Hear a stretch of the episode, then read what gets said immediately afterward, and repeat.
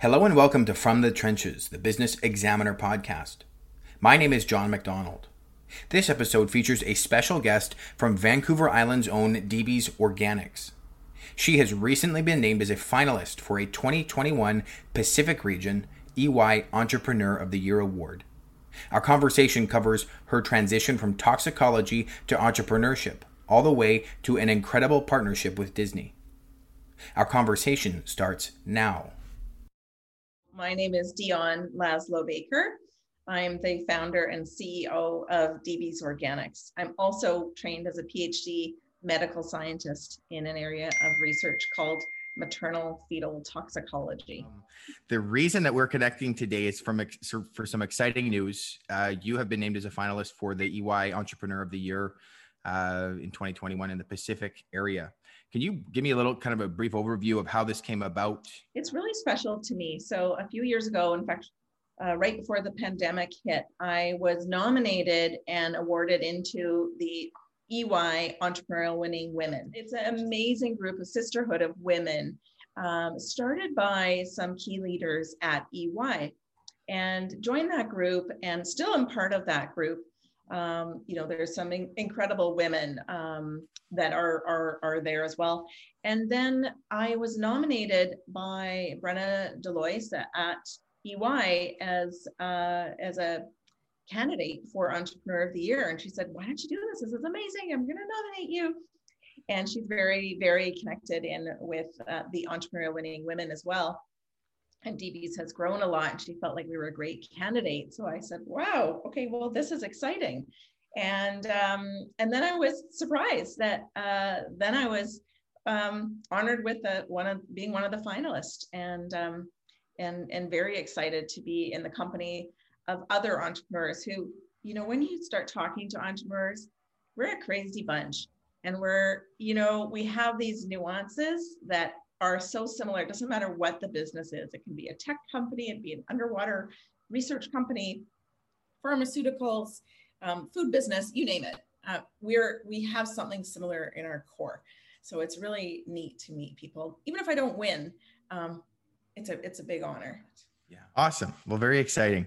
Um, I want to ask you a little bit about kind of your background. Um, I, I mentioned in one of the notes about toxicology. Is that an appropriate way to title what you were studying? Just you're kind of like in a, vein, a, a specific vein of toxicology? Yeah, I really looked at the neurocognitive functioning of children who were exposed during pregnancy in utero to um, what we would consider potential um, teratogens or toxins that can affect either physical growth, um, cognitive growth, um, cognitive functioning. And uh, we, we really we what I specifically looked at was women who worked in, with organic solvents in dry cleaning. At that point, it was graphic design, painting, nail salons, hairdresser salons, and I looked at the effects of exposure during pregnancy, and we assessed their kids um, from 18 months all the way up to into adolescence uh, to see if there were some negative outcomes as a result of the exposure.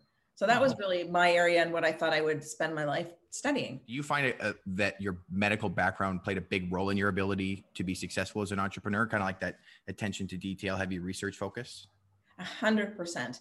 You know, when I went, I, I, always say I went to school to become a PhD, and I went to the school of hard knocks to become an entrepreneur.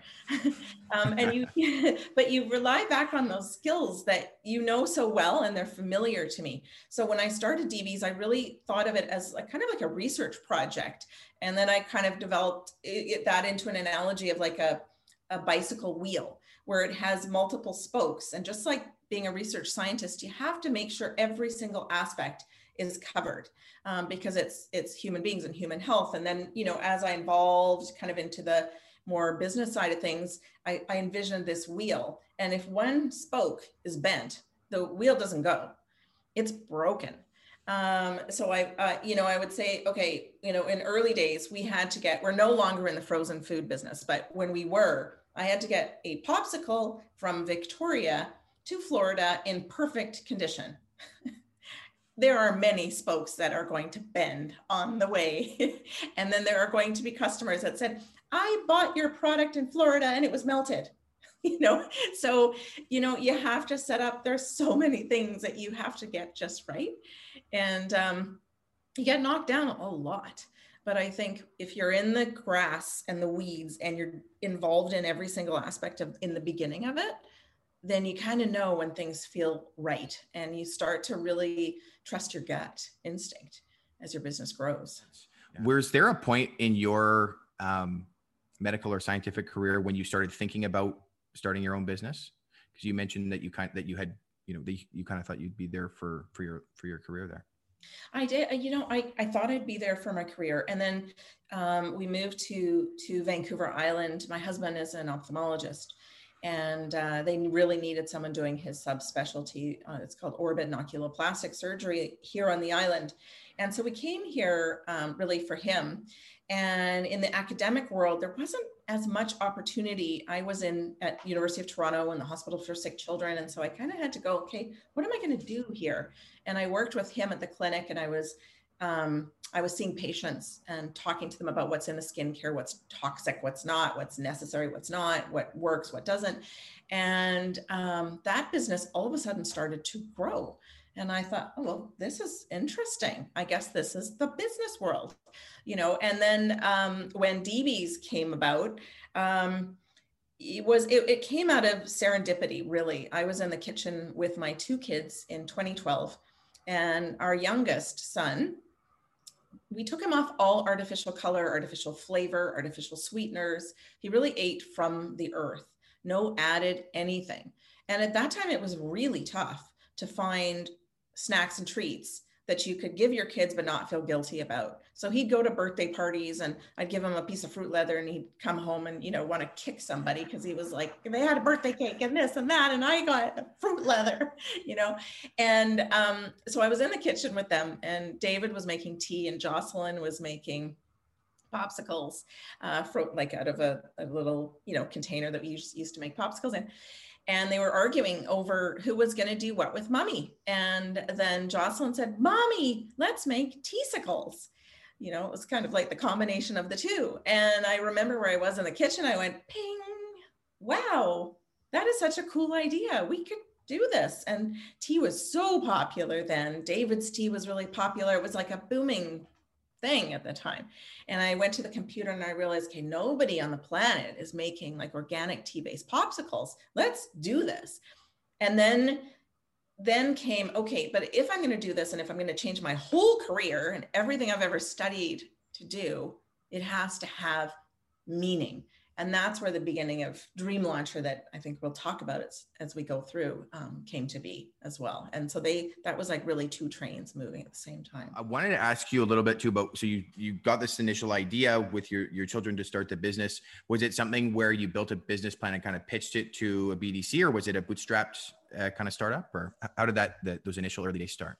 It was very bootstrapped and uh, that's where i say I learned the school of hard knocks um, because we really, as a family, decided we're going to do this the right way, ethically, um, and on our own.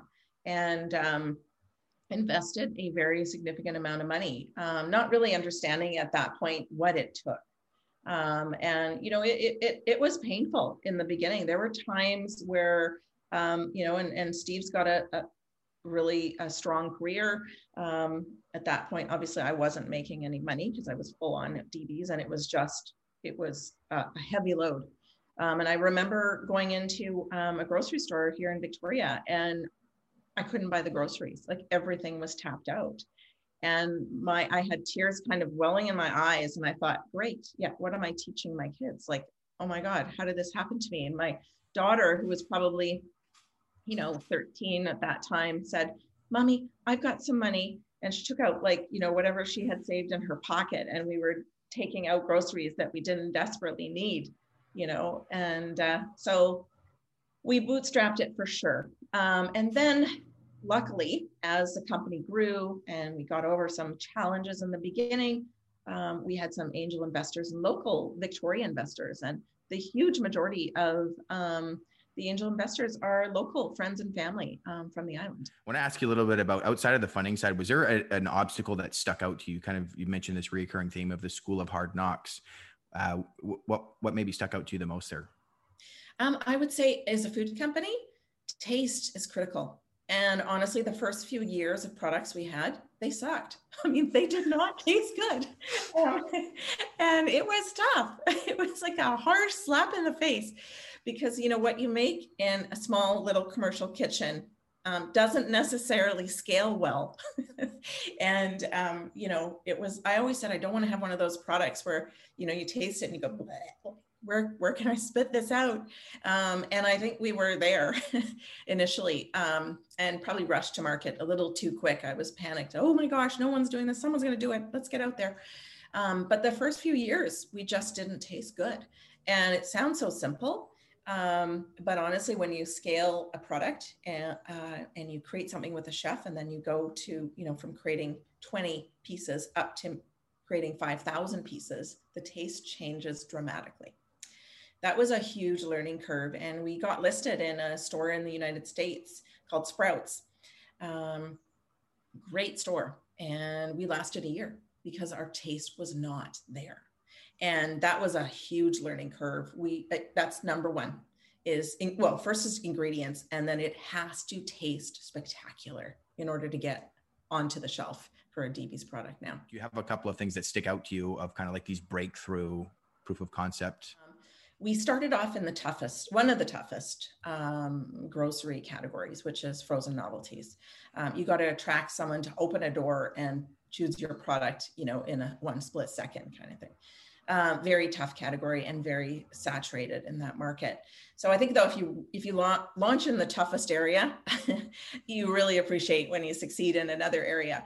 So in 2017 uh, well, in 2016, we started creating our freezies, our superfruit freezies.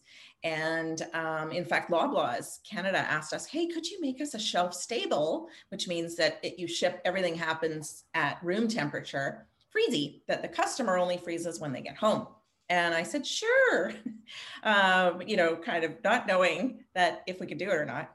And um, we said, we endeavored to do it. And that was crazy change for DBs. So we launched the spring of 2017 and right out of the gate we sold out instantly so we became loblaws canada highest uh, velocity item in its category in the history of the confection category and sold out a year's worth of product in a number of weeks so um, that was pivotal changed the company and uh, we've just catapulted our growth since 2017 um, I want to ask you a little bit about the Dream Launcher program, which you said was kind of in the foundation of your business. Can you kind of elaborate on, on what that is and, and maybe some of the initiatives that you guys are currently involved with? Yeah, I see it as the heart and soul of who we are at our core. So when I first had, you know, the the idea first came to be, and Steve and I, my husband and I, were were actually out bike riding on Stanley Park, and um, I was thinking, okay, if I'm going to do this, like, what is this going to mean? This has to have meaning to me. And I thought, you know, what is it that's important? My husband grew up with a single mom and he put himself through medical school really you know had a lot of challenges to get himself where he is today and i thought okay if he's going to back me on doing this and being an entrepreneur and going out there then i want to make something for him do something for him and he always dreamed of joining a charity called Orbis. And Orbis is like a flying eye hospital. They go to ophthalmologists, donate their time, sometimes funding a whole mission where they'll fly to a third world country, so Kenya, for example, or or or or somewhere where where there isn't service for ophthalmology. And someone who may have never ever seen their grandchildren because they're blind um, but they all they need is a simple surgery or a child who has um, who can't open their eyelids and and needs a simple surgery has a cancer. And the, the ophthalmologists fly in they come on the, the the patients come onto the hospital the and they the surgeons uh, train the doctors around the area on what to do and they can help the blind see again or remove or, or remove a life-threatening cancer and I thought, okay, the minute that Steve steps on the plane to go on his first Orbis mission, DB's has arrived. And I always cry when I think about it because we have we're, we're we're almost there. Like we're doing super well. And Steve will go on that mission at some point in the next few years. And that was kind of like, okay, this is what makes my heart sing. This is what it makes life worth living and pushes me to get up when times are super, super hard. And that evolved because I was like, okay, how do I make this applicable for everybody else on our team? And the team really helped me develop this. And, and Becky, who is our senior director, helped me come up with Dream Launcher. And it has three initiatives. So when you join the DB's team, you become part of the DB's family. You take part and you become part of the employee stock option program. So you become like an like an owner in the company. You, have options um, to purchase shares, and that happens for everybody who's with the team for a period of time. And then on top of that, we've designated another five percent options for them designated to help make their dream of giving Trump come true. So what is it that makes your heart sing? Like Priscilla has a, is is is going to try and start a foundation for um, a, a genetic disorder that's that's actually shortened the lifespan of some of her cousins. She's on our team in Texas, and everybody here has their dream of giving. And so there's stock options designated to it. Then we will match donation funds. So if if um, we're donating. So the Trevor projects become another project where um, is part of my dream of giving, and we'll match donations that any team member gives to the charity of their choice. And we also give a third component, which is paid time off. What does the next, uh, let's say, six months to a year look like for yourself and DBs? It's really exciting. Um, so um, our products. So I don't know if you know, we did a partnership with Disney. Um, so that's no. been very exciting over the last few years. Uh, we we launched a partner product called DB's uh, Organics Disney Frozen 2 Ice Ones, and we did that in partnership with, with Disney. So that was really exciting. So that was a very cool thing. And then in the last few months, we've just been going gangbuster and i mean you name the store and we're there and we launched a um, into costco in the united states just a little tester to see how it went. It went ballistic. So costco la said hey can we use an example of a success story for a launch? And um, you know it's gone up five seven eight tenfold um, the orders they anticipated ordering. And we just launched into costco canada east from Ontario, uh, in Ontario and Quebec. Um, we're hoping to bring Costco British Columbia on or Costco West. Um, so that's been very, very cool. And we're looking at other countries as well. So that's been super exciting. Um, and I think the team, we, uh, we had an amazing uh, member join uh, about a year ago now. He was a VP at Clif Bar, a billion dollar company. And oh, yeah. he was an executive there and uh, uh, he was on our board of advisors early on and he loved what we were doing and he jumped ship and actually joined the db's team. So he's our coo now. Um, so we have some amazing people uh, who have been working with us um, and helping us grow. And we have some more incredible people joining the team as well. So getting towards the tail end here i want to ask you a little bit about your approach to management. From the sort of the bootstrap beginnings to where you guys are now partnering with you know arguably some of the largest organizations in the planet. How have you changed or evolved your approach to maybe managing your team? You know i think it's really interesting because i've definitely evolved um, and i think i probably used to micromanage a lot. And then i went away because um, one of my kids had some surgery and i kind of um, had to kind of focus on on her for a little bit and that was the best gift because I said, okay, to my t- executive team, you've got this. I know you can do it. And when I came back in, I realized they flourished. Like it was like when I stopped micromanaging and I just let people really thrive and show what they're capable of, it was just like it went on fire. And um, so I, I think that was a pivotal moment for me, managerial wise, you know and I, there's those things like you know be humble enough to know what you don't know. All those things are so so true. So you surround yourself with bright people. But if you also step back and let people you know flourish it's like a flower. And if you keep it kind of closed up it just kind of singes away. But if you let it blossom then you know you get this spectacular growth. And um, i think that's what i learned um, from from going through that. So it was a gift yeah, I love the glass half full approach on that as well. I think that's so so powerful. Um, and, and this may, you may have the, the same response, but if you're t- talking to other leaders, um, business owners, or maybe aspiring leaders? Is there a singular piece of advice that you would pass on to them? Yeah, well, you know, and I think it would go along with what I said surround yourself with great people. Ask people if they can mentor you. Ask, you know, even even the word mentor can sometimes, you know, put people off because I think it's time. Just like, can I call you periodically just to chat? And that's what I did early on. And my early mentors, I still talk to them today. And your mentors are going to change as your business grows. You're going to need different mentors at different times for different aspects of your business. But always reach out. You could never, ever, ever do this by yourself. So never be scared to reach out and ask somebody. I, I still to this day, I think, oh, could I call this person? They're like super, super, super high up at X, Y, and Z. And um, I just, I just do it and sometimes they don't respond but oftentimes they will so just go for it i've got four quick ones for you to finish up here um, is there a favorite book or podcast that uh, that you're reading or listening to right now I listen to Girlboss Radio. yep.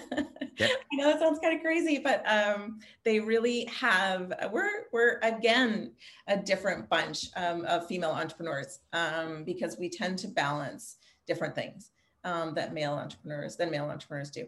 So um, I love ris- listening to the Girlboss Radio. Um, so that's that's definitely one that I would say is uh, is key for me. okay, awesome. Uh, best personal advice that you've received?